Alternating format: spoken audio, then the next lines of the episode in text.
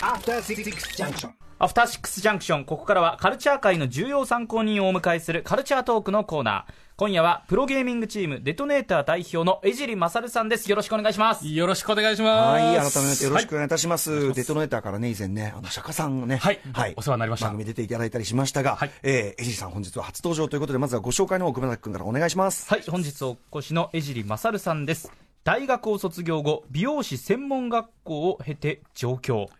当時、美容師ブームの中心にありましたアクアに入社をされまして、ねその後、独立して美容師兼ヘアメイクで活動。カリスマ、カリスマ美容師ですこのよね。ネタだけでも20分いけるんじゃないですか。ねえ、すごい。すごい。はいうん。美容師の傍ら2009年よりゲーミングチームデトネーターを結成されます FPS ゲームアライアンス・オブ・バリアント・アームズ通称アバで国内最強にまで上り詰めます、そして2012年に美容師を体調不良で辞めると同時にゲーミングえゲーミングチーム運営に本格的に舵を切りまして2015年株式会社ゲーミング D を設立されます。そして2016年より台湾での海外展開を皮切りにその後もフィリピンや韓国などを中心に世界を見据えてデトネーターを運営されています。はい、ということで、あのプロゲーミングチームって、はい。あの日本の、まあ、その日本のプロゲーミングチームのデトネーターさん、多分先駆けだと思うんですけど、そうですね。まあ、10年目になる。今年で10です年になるんで。よね、はい。かなり早い段階で、のかなり前の段階ですね。ね、今そのね今みたいに e スポーツっていう言葉が浮上するはるか前ですもんね。はいはい。その時からこう、なんていうんですかね、あの、まあ、プロとしてというか、そういうのを見据えて活動されてる。あの、目標の設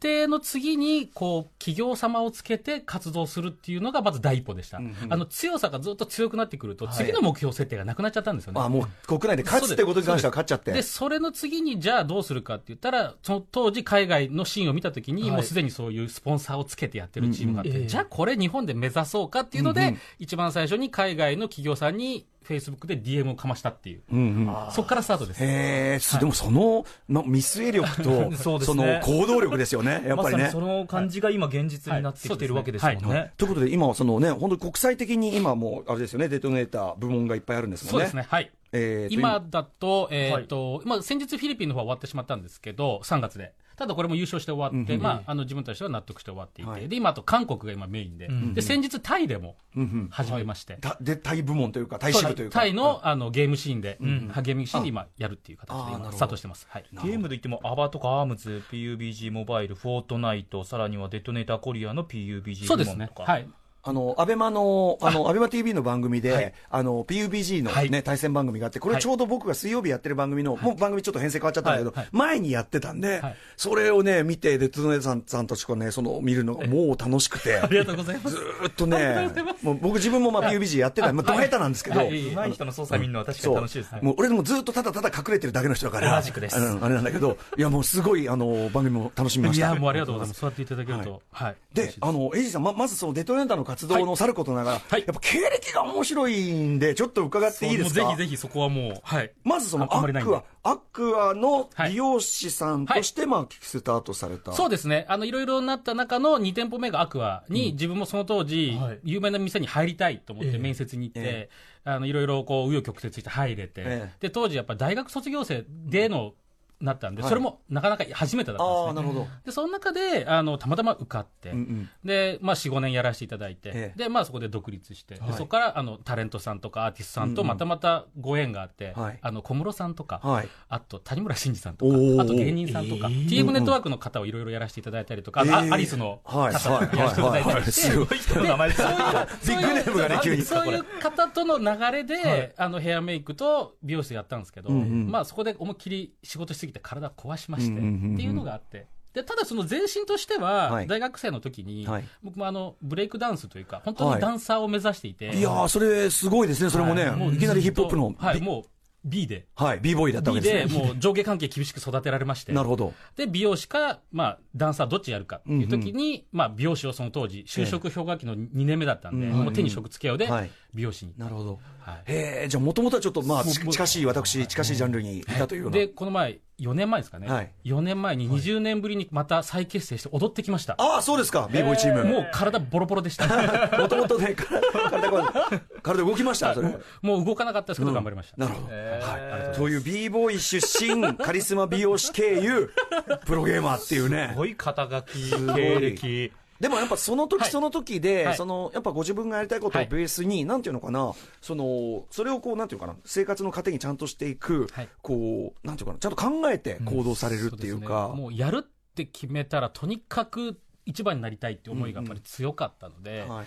まあ、ないからこそやりがいもある。うんないからこそやらないと自分たちのやりたいことはできないんだろうなっていうのを、まあ、自分自身のやり方で、うん。周りがどうこうではなくて、はい。とにかく自分たちのやりたいことをやってきたと。なるほど。それが10年っていう感じです。ね。やりたいことをやり続けるために、はい。さらにビジネスとしても回していかなきゃいけないし、シーンも作んなきゃいけないしっていう、はなんかそれはその、んジャンル違いますけども、日本のヒップホップシーンを作ってくるっていう過程ともちょっと重なるところあるかなと思って。すごい僕今逆に似ていて、今のシーンの、まあいろいろな方々お会いさせていただいて、ええ。すごく、まあ、あの嫌いなシーンではないので、うんうん。やっぱりちょっとずつちょっとずつのやってきた積み重ねが、はそのいろんな歴史の中はい。であるんだろうなと思って、うん。そこはやっぱり自分たちがしっかりしたリーダーにならないと厳しいんだろうなと思って。はい。はい。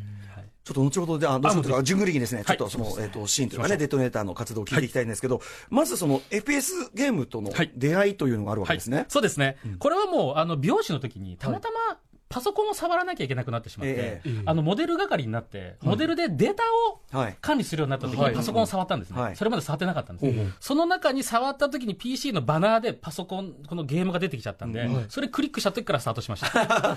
それ、もう完全に、もう広告に、33歳です。広告に釣られて、あはいそうです、まあ、そうか。もう33歳で初めてパソコンを触って、僕35の2年後に僕日本一になったんです。それは、それまで、その、いわゆる、こう、もうプレイステーションだけです。あ、そうですか、普通。まあ一般の方とそんなに変わらないような普通のゲーム好きっていう感じ。例えばアーケードでなんかこう、鳴らしてたとか、もそういう。わけじゃないです。とにかくパソコンじゃなくて、PS4 のゲームが好きで、パワープロとかはい。ウィニングレブンやってたぐらいで、まあ、あむしろそっち。むしろそっちです。へえ、それしかもバナーのね、クリックしたら完全に釣られてるやないかっていう。その面って なんでそこまでのめり込むんまあ、そこでやったら、あ、面白い、何これ、マウス、キーボード、何これ、わかんない、面白い、え、でもこれすごいってなってやってったら、今、こうなっちゃった。その、や、最初にやったタイトルは何だったんですか？えっと、サドンアタックっていう、それも当時、は、流行ってた、その FPS なんですけどそこから3ヶ月後にちょうどアバが、このアバっていうのがタイトルリリースされてみんなで行こうって。なるほど。そこはゼロスタートですもんね。そうです。で、そこで5人で仲間で行こうって言ったはい。4人、あの、僕一人だけが、その、抽選に外れて、僕だけ出遅れた。そういうのはあり。はい。これでも、はい。あの、最初にその FPS、はい。その見よう見、なんていうかな、こう、い、じったこともないのに、はい。PC ゲームとしてやって、やっぱ、あ、俺向いてるかもっていうのがあったんですか？いやもう、なんかしなきゃ倒せるんですよ。うん、これはちょっと倒せると面白くなるじゃないですか。はいはい。でも初めてのことだから、ええ。性格上、またやり込みたくなっちゃって、ええええもう、で、美容師だから自分の好きなように、もう時間、時間使えるんで、自分で店やってたんで。なので、もう、空いてる時間はもうパソコンでずっと仕なんか事してな。んかそのね、部下の皆さんきっとね、そのエイジリさんずっとパソコン向かってね、きっとね、伝票とかいろいろやってんのかなと思ったら、カチャカチャカチャカチャってね、ゲームやってたずっとゲームやってる。でもやっぱ、歳が終わりだったわけですよね、おそらくびっくりねし。ました。だから俺こ俺ここ、できちゃうみたいな。ね、これいいです、33超えて、はい。自分に本当に向いてるものにを見つけるって、すごい夢がある話だなと思って。はい。い。や、。もう本当そうです。うん、で、どんどんのめり込んでいって、そこからその、えっ、と、ゲーム内クラン、そのデトネーター。そうですね。はい。これは、えっ、と、どういういきさつなんでしょうか？これも、あの、純粋に強いチームに作ろうって言って、当時、まあ自分がフラフラしてた時期があって、じゃあええ。強いメンバー集めよう。い今までのおお世話になった強い子たちを集めてやろう。はい。で、その中でできたのがデトネーターっていう。うんうんもうそういう、本当に純粋にはい。上を目指そう単純に勝ちたくて作るんだ、はい。チームと。はい。そねれでまあやっていくうちに、はい。まあ先ほどもおっしゃった通り、まあ勝ち進むということに関しては目標がなくなってしまって、そこでその、えーまあ企業から協賛を受けるというシステム、はいまあ海外のプレイヤーを見てということでか？そうですすね。海外のシーンを見て、あ、これこんなシーンがあるんだ。ちょっとこれ調べちゃおうって言って、また僕の性格ええ。で、バーッと調べて、えーもう、まあ、いろんな海外のチーム調べて、うんうん。あ、ここの企業日本にあるのかな、ないのかな、うんうんって言って見つけたっつって、その、フェイスブックに飛んでった。行動力が。行動力とね。いいですよ。あと、だ当時だってやっぱりその、なんていうんですかね、ゲームで、はい。を職業にするっていう、やっぱりその、日本の社会でのはい。常識ってやっぱないですもんね、全然まだないですもんね。だ。からもう、最初何やってんのの方が多かったです。うんうん。もう全然誰も理解してくれない。まあええ。家族は理解してましたね。あんたまたなんかやるのっていうああやっぱまあそのイージーさんのこれまでご性格が。そうじゃあやれば頑張ればはいって、とにかくゲームでなんかやるんでしょって、うんうん。まあやればいいじゃんっていうぐらいで、ただやっぱりそのスタートした時はもうある意味僕無職になってるんで。そうですよね。さあこれもう一回、こっから、もう一回会社を立てて、うん。いろんなビジネスをやれるようにはしてきました。その中に、まあ、インターネットのショッピングサイトを立ち上げたりとか、はい。あとは自分で宅建取ったりとか、ああ、割とそっか、はい。その他のいろんな二の矢、三の矢も。で自分である程度回せるようになって、その次のステップアップでっていう感じで東京出てきたんで、それまでは全部自自己資産でチーム回したんで、それを作るための実家に帰って、5年ほどは基盤を作るためのためにやり至福の期間がおはい。あってっていう。ちゃんとそこら辺は固めて、だから、ただ闇雲にその冒険してるわけではないっていうところがあれなんですかね。はい。とはいえでもね、その、やっぱりカリスマ美容師としてそこまで活躍されてたのをやめて、え、ゲゲームっていう感じでしょうね、さぞかしね、やっぱり。当時、e ゲーム、e スポーツって言葉はまだ。もう僕の中であんまりもともと e スポーツっていう言葉自体には大して興味がなくて、うんうん。あ、そうなんだ、e スポーツなんだぐらいの感覚で。あったはあった、海外とかでは。もうもちろん海外の方を見ると、あこれが e スポーツなんだろうなうんうんええただ日本のシーン見たときにそれと同じもののクオリティかっていうとまだまだでしたし、認知度も少なかった、ただ、そのアバっていうものでの盛り上がり方っていうのは尋常じゃなかったんですね、当時でも、えー自分たちが最後に僕が引退試合で出た大会っていうのが後楽園ホールで1400人満員で900人並んでるんですよ、で900人返してるんですよ。っていうぐらい人うんうん2000うん。人以上は来てるんですよ、その当時2011年。はい。はい。でも今ですらそこまでってまだそんなないんですね。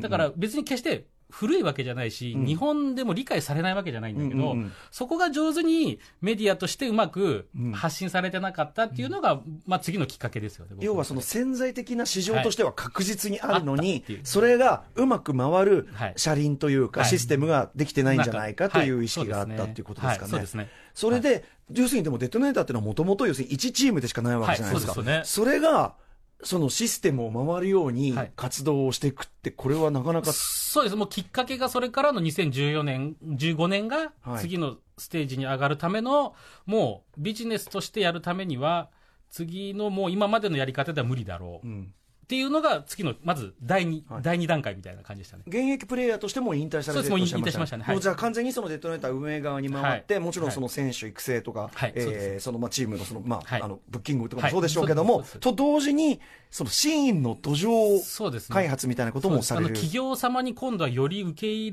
れられてもらうようなチームになるため、はい。そのスポンサー集めですね。受け入れられてもらうようなチームになるというのは具体的には、もうそれがやっぱり人気だったり、その数字だったり、はいより理解してもらうためのうんシステムをまずは作らなきゃいけない。うんっていうのが、その2014年から2018年まではい、やらなきゃいけないかなと思ってました。2014年の時点ではでも日本のその状態って例えば企業の意識であるとかってまだいやもう全然です。ゼゼロゼロっていうかゼロ以下じゃないですかまだやっぱ評価はされてなかった。そうですよね。どどうしどうやって説得してたんですか？あのそれをこのきっかけでいうその、まあ、今は外れてしまったんですけど、エイミングさんっていう企業様の社長さんが、はい。もう5分で会ってあ、エイジ君やろうみたいな、もうもうもう大丈夫っていう、あすごくじゃあ理解ある。もうもうもう方と出会ったからこその今のステージですね。なるほど。やっぱりその先見の明があるはい企業のはいやっぱりトップの方とかがいらっしゃるかどうかってところでやっぱり。トップダウンでしたね、もうやろう、もう座って5分で、よし、やろうみたいな、もう君はもう大丈夫っていう。へー。そういう決断またでも江尻さんのね今日お話してても、物腰とか、まあ、あと5本ね、あのはい。データ出した、いえいえ。えーデトネーターは革命を起こさない、ゲームビジネスで世界を目指すってこの5本とか読まれててもやっぱ自信とその自信を裏付ける、その理路整然としたロジックがはい。がっちりああるように見えるので、これはこれは説得されるなって。いいぞ。いや、でも本当にすごい、はい。あの、それはエジーさんの説得力だと思います。えーまさにこちらの5本ですけど、はい。その中で、えーなんか3つの指針を挙げてらっしゃいますよね。そうですね。それが2019年から、いよいよ本当にまた、えエミングさんからではなくて、もう今度は、あの、このスポンサー様とのやり取りの仕組みをそもそも変えなきゃいけない。いううちで今、もう本にも書いてあるんですけど、今2割28ぐらいでまだパートナー様からの支援の方が大きいんです。それをひっくり返すっていう。うんうんもう自社売り上げを作るためのこの3つの指針っていう感じです。はい。これはこ、だから要するに今後のはい努力目標という今後の目標うんでそうしていかないと、もう運営できないだろうなっていう。このちょっと3つの指針について、あと、はい。じゃあ熊崎君。若いプレイヤーの育成教育、これが一つ目、はい。二つ目、ストリーマーの広告価値の提案、事業展開、そうですね。そして三つ目、海外を中心とした競技シーンへの継続的挑戦。はい。逆に言うと、はい。ここが今、日本のその、まあ、e スポーツというか、ゲーム、プロゲーマーシーンに足りてない部分っていう。あの足りてない、足りてないもあるんですけど、この質をもっと高めるっていう、それをデトネーター流にチャレンジしようっていう感じですね。質。質。んなので、あの、っていうと、まあ、教育の部分でも、はい。もう自分たち流の自分たちのやり方を納得して理解できる選手たちをもう育成をしないと、もう今の現状の、まあ、たくさん頑張ってる方たちもいるとしても、僕はもう海外に目を向けちゃってる以上、海外のトップ選手とかを見ちゃうと、まだやっぱりその部分ではちょっと温度差があるんですね。であれば、日本の選手でもそういう選手を作りたい。ちゃんと世界視野基準のそういうのを作りたい。うんっていう、うちはノウハウがあるんで、これにチャレンジしたいっていううん。形ですね。やっぱりでも世界規模で活躍しなきゃもったいないですもんね。もったいない。ど考えてもそうですね。はい、だから日本人を今全部持っていくんじゃなくて、うちは海外でやってるから、そこの、まあ、メジャーリーグという野茂さんのような形で、うんうん。まさにパイオチャレンジする人を増やしたいんですよね。はいはいはい。まずいきなり日本人全員で行くのは難しいんで、はい。うんうん一、人でも二人でもいいから送り込んで、そこで価値を見つけて、また帰ってきてほしいっていう。うんうん。じゃあその技術的な向上の教育も当然、あのはい。訓練とかもされてるでしょうけども、と同時にそういう意識メンタルですね。メンタルか。メンタル的な、グローバルを意識する言葉とか、そういうものも全部含めた上でのハイブリッドなえ子たちを育てないと、もう厳しいだろうう若い段階から結構育っていくってことですか、はい。プレイヤーその確率、はい。あとストリーマー、そうですね。これ要するに映像配信をするそうですね。あの、先日の釈迦がお世話になった形で、ええええ。今、やっぱりもともと選手だった子たちが、きちんとそのゲームっていうものを通して、あの、まあ、プレーをすることによって人を集められる。今ゲームのね、その僕のそのはい。アベマのテレビ、はい。見てもあれですけど、はゲームを見るっていうことが一つの娯楽になってますもんね。でその数字がやっぱり2018年から格段に上がってきて。やっぱ Twitch とか。はい。で、そうなった時に初めて、これは広告価値として打ち出せる、対抗できるものになったなっていう実感ができたので、彼、まあ、例えば YouTuber のように、はい。あの、ちゃんとした広告価値を出す指針をストリーマーのその配信で、まあうん、うちとして資料を作って、今それをいろんな各所にはい。営業しに行って、いい評価をいただいているので、それはチームもそうなんですけど、はい。彼らの生きる道をもっともっと高いレベルでうん、いい生活もしてほしいし、今まで散々日本のシーンで、ええ不遇の時代だったんですよ、はい彼らって。まだ盛り上がってない時期だったんで。はいはい。だから彼らがきちんと報われなければ、はい。この先ないと僕個人的には思っていて。まさにそれによって、例えば単純に、まあ、はい暮らしもそうでしょうけど、そのフルタイムでちゃんとはい。そのゲームのことに集中できるとか、っていう、まずそこからだったりするんですか、はい大半の人は。そうですそうですね。ななので、まずそこで、まず人を幸せにするってこともやっぱ覚えてほしい。お金を持つっていうことが、ただ単に自分の幸せじゃなくて、周りに今までお世話になった人たちも幸せにできるんで、それってやっぱり生きがいとして、すごく大きいと思うんですね。そこはやっぱり自分たちで稼げるっていう実感と、そういう場所をしっかり作ってあげないと難しいかなと。その場所としては、そのストリーマーっていうものは、非常に今後、大きなものになっていくだろうなと思うんで、いろんな今、種まきをしてます。まあでも実際ね、本当に、はい。まあ YouTuber がね、食べていける時代が来てるんだから、それは全然不可能じゃないの。で、はい。そうですよね。我々も実感しやすいあたりですよね。は。はい。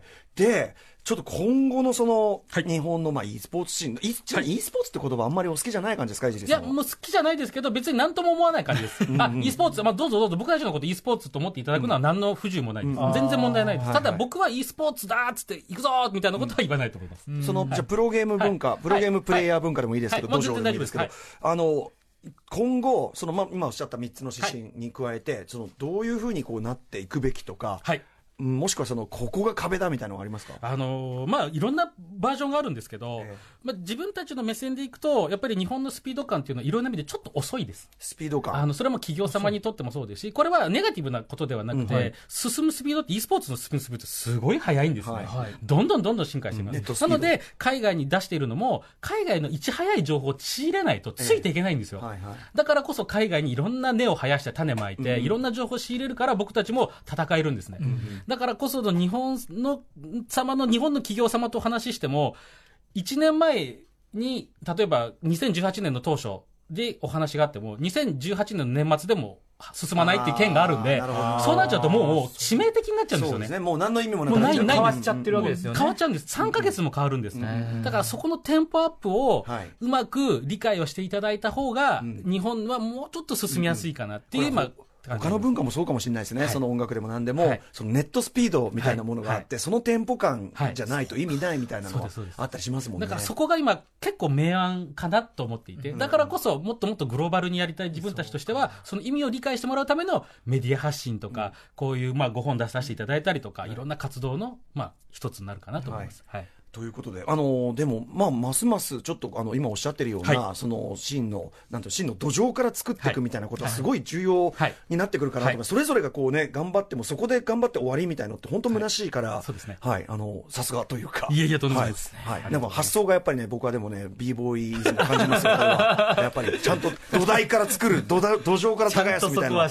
あと潜在市場があるって見込んで、そっちに行く感じがすごいね、あの僕はなんか近しい血を感じるあたりでございます。といます。はい、というあたりで、えー、ほまずは5本ですね、これね。はい、改めて今回のお話に興味持たれた方、ジーズブレインより発売中のご著書、えー DeToNator は革命を起こさない。この本、ぜひお手に取ってみてください。その他、告知などありますでしょうか、えっと、本のですね、この発売を記念して、ビジネスセミナーのトークイベントを、まあ、マサルの部屋と題して、ええ。やらせていただいておりまして、これをですね、えっと、4月の26日金曜日、大観山のユナイスというカフェではいやらせていただきますんで、ぜひ、皆様来ていただければと思いはいます。はい、あとはやっぱりね、あのデトロイターさんの、まあ、普通にあのプレイヤーとしての、チームとしてのはい。活躍というかね、はい。本当にあの PUBG とかもう本当、もう見てて、その話を普通にどあの、ここどうやってやったらいいんですか？みたいな、伺いたいところもあるんですけど、はい、えー、エイジーさん、またあの番組お待ちしておりますので、はい。お越しください。ありがとうございました。ありがとうございました。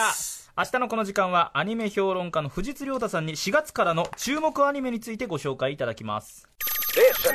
After Six Junction.